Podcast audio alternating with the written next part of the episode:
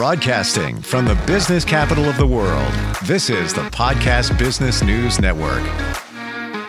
Fascinating when you talk with people and, and you learn about their lives. I believe everybody has a story. We all have stories. His story is pretty fascinating in that he is a well established architect in the New York City metro area and has been for decades. But even before that, he was a tennis pro and playing among some of the greatest players on the planet and still have those people still have that stature.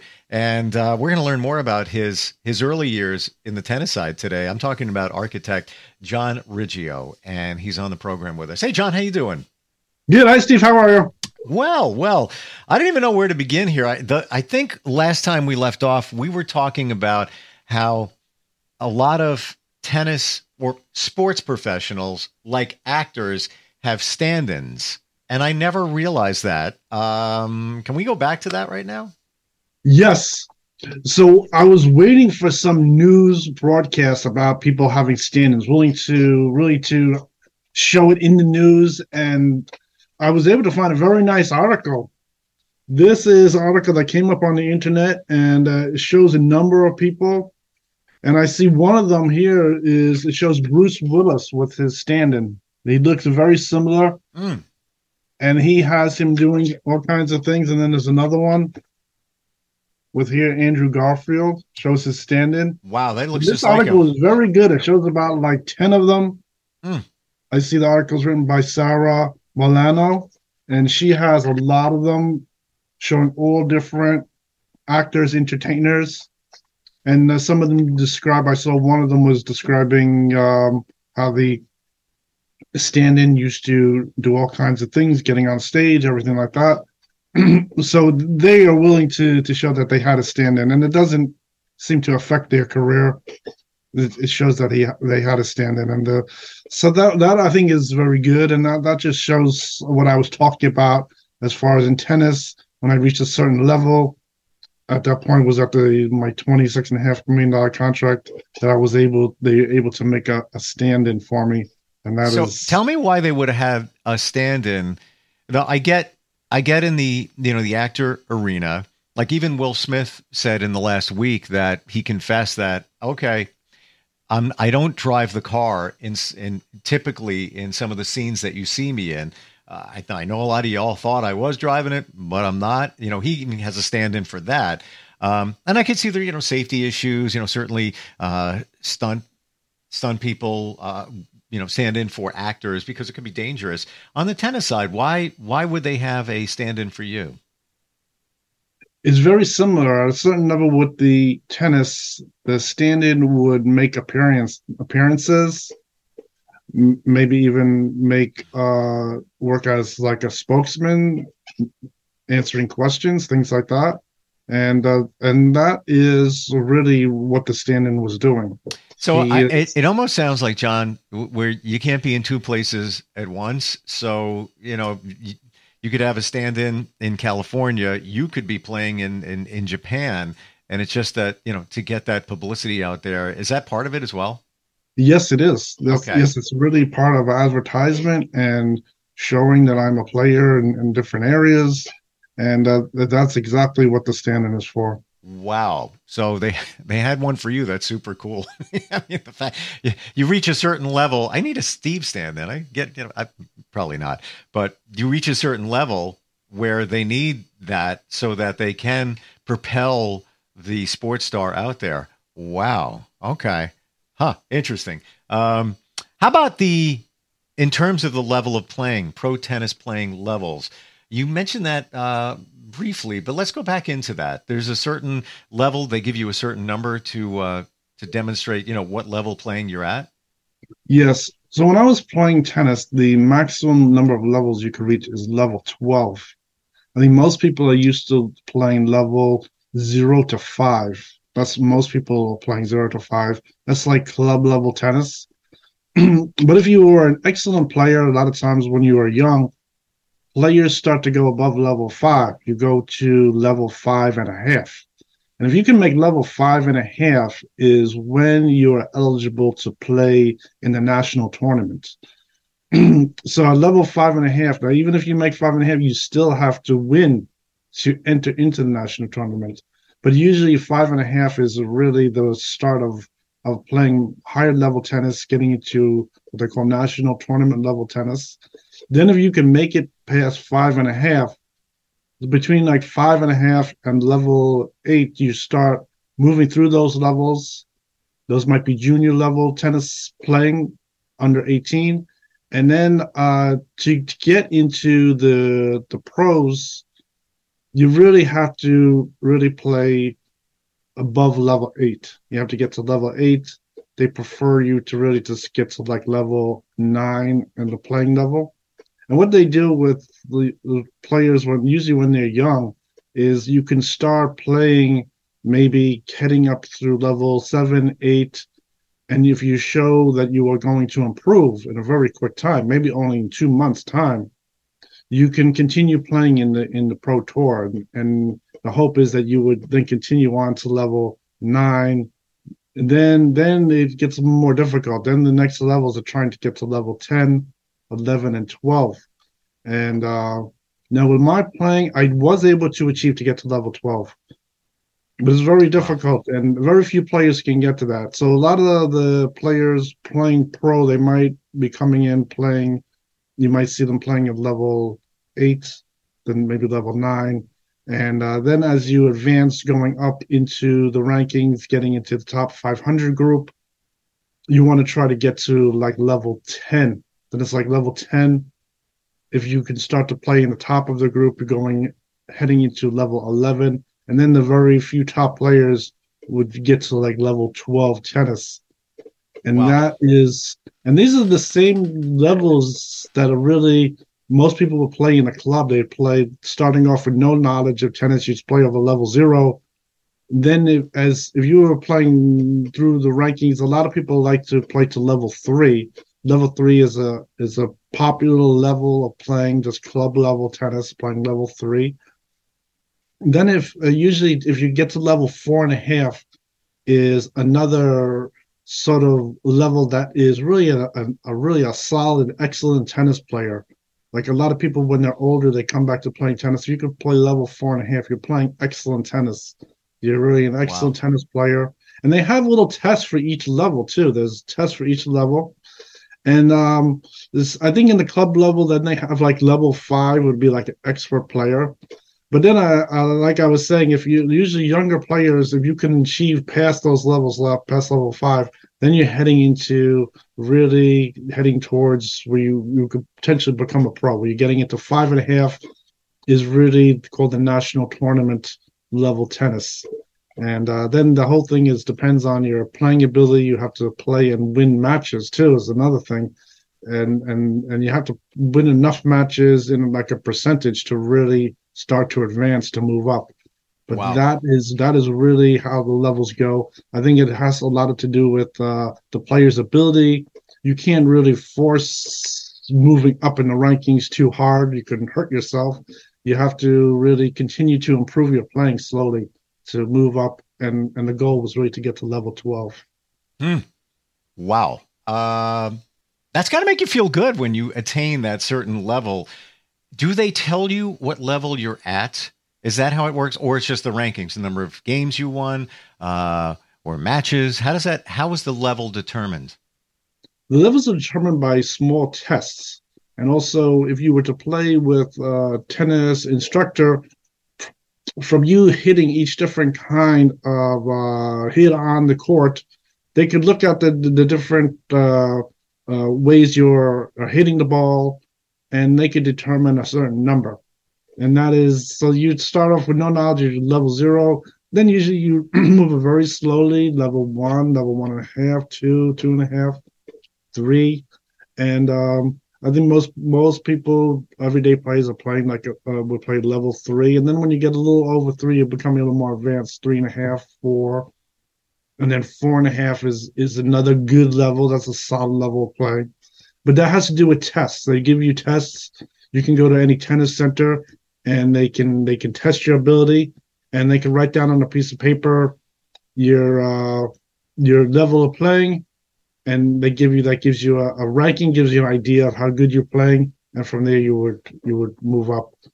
I think when I was when I was younger, usually tennis overall, pro tennis, even national tournament, they're not putting anything in writing unless it's uh, a coach's personal writing. He puts on his, his notes that he would have, but otherwise they don't really put too many things in writing. A lot of things in tennis they would usually just tell you, and you would use to just use your memory to to no, memorize all those different things that they tell you. So that is uh, mm. one interesting thing about tennis. And I think one one thing about the the national tournament that I was interested to, to tell you about this is the national tournament. Uh, when I got to that level, there are different tracks within the national tournament. Even with the national tournaments, they have the amateur track, which might lead to the Olympics, and they have the pro track, which is really professional players. And I was already a professional player. So when I was playing the national tournament, I was already on the pro track for professional players. And um, there's a lot of things with the national tournament. Nothing's in writing. Uh, they, if I was to meet for a match, the the coach there from the national tournament, there were two of them at the time, and uh, he would just tell me what day and time we're going to meet. If I'm going to play one matches or two matches, I had the ability back then to play two national tournament matches in a row. So I was I was playing, I was still playing a lot of matches, and I usually I would go there on Saturday morning to play the nas- the matches. But uh, and then there was they had matches like uh, sort of like flex matches to stay stay in in sort of like stay in shape and, and keep your playing good, and a lot of those were even done with uh, you, they suggested having like one of those telephone beepers, so they can even just call you and and tell you on the phone, just verbally where the where the matches are. So they would call me on the phone and they would tell me where the match is, and I would go and I'd play the match just for just for just to stay in shape. It was that that wasn't part of the the main part of the national tournament. It was just uh, extra matches that you could play and they even had things like that. They they had to keep it secret too. The uh, national tournament overall is very similar to pro playing. They had the different tracks in the national tournament, but they they had the same problem with people coming over and um, wanting to cause problems with the with the national tournament playing. You so know, I, I love this your passion for this, John, and you know even you've you've done your day, you've you've played, and you hear about another match just to stay in shape. You know, whether they beep you or whatever it was back then, and you go and play because that's what you love doing. You just love it so much. Like, yeah, I'm going to go play another one. I'm going to go play another one. Yeah, I'm tired, but I'm going to play another one because it's so important to you, right? Yes, yes, of course, yes, and and playing with the national tournament, of course, at that time it was it was a pro tournament, and the national tournament at that time uh, for for my track led to the Davis Cup, where I described I was already number one U.S. player going into the Davis Cup. Wow. Now during this during those seven matches, I had described um, Dorothy Hamill and my girlfriend Delilah watched one of my matches. I think the, the only thing about uh, Delilah and Dorothy Hamill, they're very similar. They're good friends, like sisters. But um, oh, in fact, my girlfriend Delilah was was taller. She was more like five foot ten. And I, I just checked the bio on Dorothy Hamill. She's a little shorter. Mm. But what happened is from watching me play, I think Dorothy Hamill really liked this tennis playing I was doing, and she was already told a lot about it. So she had her friend um, Kenneth Forsythe come, and they set up a match for me, and I and I played her friend playing tennis. Of course, I won the match, but it was really good, and they were able to really get an idea of my playing ability too, firsthand playing with me. They're they're both athletes. I mean, they're both athletes, and so they really like this kind of thing, you know, because the, they're already involved with competitive athletes. So when they, uh, I was able to play a friend, it uh, they really get a, an idea of my playing ability, and and and this whole thing was really becoming real to them because Delilah was already telling them about my playing ability and my tennis. So playing with me personally and things like that. So that is one thing that happened that was very interesting. So that so they got an idea and they really believed my tennis playing was was excellent and I was continuing to play for a while. Mm. How about Japan? Let's go back there. you you played a lot in Japan. They at one point they had a lot of players on their team. Yes, even though Japan was the lead team and and the Mitsubishi was thinking about buying my contract at the time, and, and looks like it was it was going ahead. But they had all the players from the Pacific, and I think there was another team. I think it was Indonesia that they sent in three busloads of players. So, so if Japan had just one busload of players, they had three busloads of players, and I played all the players. And I remember one of their team members was commenting that I uh, I played all three busloads and I didn't lose any matches. They they were laughing about it. So good. They they didn't get angry about it. You know, they didn't get frustrated or angry about it. They were laughing about it. They were really impressed. So that is one thing. So they really so Japan didn't have the largest team. I think it was Indonesia had the largest team of three busloads. That was. I have a question about this. So you're playing Asian players. Obviously, I'm guessing you don't speak their language. Is there ever been a challenge in terms of language barriers, or that's the way sports works? We have the rules established, and you just show up on the court and you play them and it's the body language. You know, after you win, maybe you shake somebody's hand or whatever it might be. Um, was there ever any kind of like language barrier? It turns out with the teams from the Pacific, I was playing with them, and almost all of them that I communicated with, they all were able to speak English. So it was so it was very good. All the wow. different teams they did speak some English. Wow, the things you learned. And same thing with the other teams at Sutton East. Uh, I was playing all kinds of different teams players came from around the world. They all were able to speak some English. Interesting. And why why would they be able to speak English? Why was that a it, was it one of those things where if you're going to be playing tennis internationally that hey guys you, you need to learn to you know speak English as one of the languages you know under your belt. Yes, I think that's what it is. Yes, they were speaking English. Yes, hmm. it was important for them to speak English, so uh, almost all of them were had the ability to communicate with me. How about the U.S. Tennis Center? I know that uh, you spent a lot of time there. Why don't we go back to the U.S. Tennis Center and, and what happened? Maybe some things that we didn't talk about? Yes. So with the tennis center, I told you about some previous players that the, the National Tennis Center in Flushing, there was something going on at that particular location where they were they were giving some people um, uh, sort of like uh, some blocks of really getting through and playing in their in their tournaments in the U.S. Open, and I think uh, uh, one of them was Brian Godfrey. Then it was uh, Brad Drewett, and uh, then it was myself playing there. Even though I had my own court, 33 for a while there, and, and things were going good. Um, uh, then then I told you about the Australian team having enough at that point, and they left. They brought their ranking all the way to Australia. And uh, but after that, years later, I talked to John, player, John Isner. He's a professional tennis player. I think uh, he's well advertised, and he's really the next U.S. player to really go through the National Tennis Center. And I had talked to him uh, uh, at networking, and uh, yeah, he he had he was the one who who was telling me that that really he was like the next player going through there and I think he was able to continue making some progress playing in the National Tennis Center.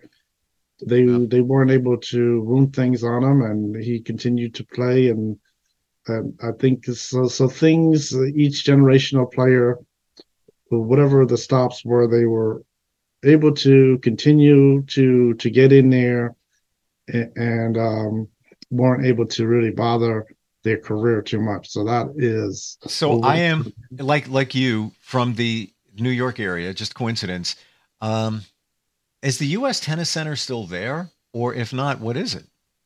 Yes, the National Tennis Center located in Flushing is still there. Wow. All those improvements are going there. I, I think I, I passed by there and I saw they, they put a big uh, cover over one of the stadiums they had there. Hmm. And I think one interesting thing about the stadiums, just to get an inside report, is I was talking to some of the, the pro tennis players, and most of the stadiums, they're really being used by amateur tennis players. They aren't being used by the top pros. Like even even when I got word from different people like Ross Perot and um, even the Japanese team saying that the things like the stadiums were not really in the important thing with tennis. That isn't the main thing about tennis. In wow. fact, the the, tele, the televised matches seem to be more important. Uh, the, you know, getting onto ESPN is much more important. Wow. But the the thing with the the stadiums, what I was told on on the inside of what's going on is um, mostly the amateur leagues are using the stadiums. They really like using the stadiums. I think even though even though they were saying I was building the stadiums when I was there, they were renovating and building new stadiums. They um, it's usually the amateur leagues were using the stadiums. I, I don't know why, but somehow they they like to use the stadiums the most. Well, maybe it's because it's just a you know psychologically it's kind of exciting to be in a big stadium uh, even though you're you know at the amateur level. When we say amateur, what do we mean? You know, is this that's just like if that's like if you just played regular USTA tennis? Okay, gotcha. In fact, I played some USTA tennis when I came back uh, after I was 39 years old, and and uh, yeah, I was playing that inside in the in the in the tennis. Wow. Thing and everything. They have the tournaments and all kinds of things. See, I never knew that. So they, you know, learned something new here. So we're talking. You were playing tennis when you were in your your 20s um, and that's centering everything here but you, so you're saying you came back after and you played tennis when you were in your upper I 30s, did yes yes years later uh, after I was 39 um, what happened was uh, yeah I got back playing because my daughter my daughter we were at the at the park and I was able to, to find my way into playing tennis again. Wow. All right. And I know, you know, we've talked before that you still play tennis occasionally or maybe every weekend. You still teach it. So it's i, I guess it's one of those things yes. that it's it's in your blood. You can't get rid of yes, it. Yes i'm still i'm still teaching tennis. And this week i taught some players again this this week i'm still teaching tennis. Wow. And uh, so i did i did that little thing of playing at the us tennis center again. And um so but it's very well organized as far as the players they they have uh some basic leagues there that you could still play and uh, but it goes under the USTA. The USTA isn't really the same as the ATP or the ITF. There's a two different leagues. So I I want to know if you think this, but yesterday in the New York area, we we broke a record. It was you know in the mid 60s, and I'm outside walking around for a moment, walking my dog, and the first thought I had is I would love to be out here playing tennis with my daughter. And we, you know, I think I shared with you, I play like when it's warmer out, maybe, you know, twice a month. Um, do you get that feeling like when it's warm out? Do you think like, oh, you know what? I wish I, I, I wish I was playing tennis right now when, it, when it's nice out. Yeah, yeah. Usually, uh, usually over sixty degrees, people are back outside on the court. Yeah, I, I this is from years of having my my tennis group here and I notice each year, as soon as it turns 60 degrees, everyone's coming back on the court. If it goes under 60 degrees, everyone they don't bother to come outside. It's getting yeah. too cold for them. Yeah, uh, honestly, I, I saw I did set up the indoor tennis this year. I played some indoor tennis in Staten Island. They have it over at the um, Staten Island Community Tennis has the bubble there. Mm-hmm. And uh, so I I did have the indoor tennis available for the winter. So that was something new I was doing this year. It's a very nice tennis bubble they have there with some t- courts. Yeah, I, I'm I'm sure it's great, but it's it's probably not the same as being outside. There's just something about you know being in the fresh air and just moving around with the breeze and everything. And you know, I'm I'm at this level in terms of tennis. You're like you know at the ceiling, uh, but it's still kind of fun. John, always great talking with you, and just you know learn so much and just your history and history in general because we're talking about some of the you know top players in the in the world. Uh, always a pleasure. Everybody, John Riggio is the website, John R I G G I O dot com, and of course you can find John on YouTube. Lots of videos up there and some uh, new videos too. Uh, that that address uh, your architecture as well. I appreciate you, John. Thanks for being here, and we'll talk next time. Okay. Thanks, Steve. It was good talking to you. You too. We'll be right back.